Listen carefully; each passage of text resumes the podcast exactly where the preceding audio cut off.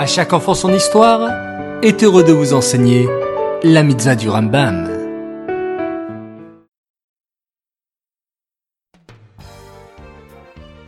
Aujourd'hui, nous allons étudier une mitzvah du Rambam. C'est la mitzvah négative numéro 101.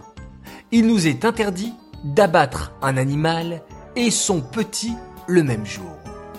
Après la shrita, nous vérifierons la bonne santé de la bête. Mais comment le savoir? La Torah nous demande de faire la shrita, mais ensuite il faut faire la bédika, c'est-à-dire la vérification.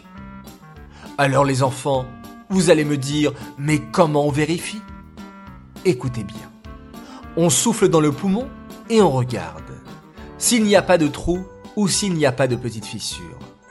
Et d'ailleurs, c'est en fonction du lissage du poumon nous pouvons qualifier une bête glatte, khalak, c'est-à-dire totalement lisse.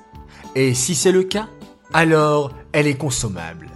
Et si elle n'est pas totalement lisse, alors il y a plusieurs avis dans la loi juive.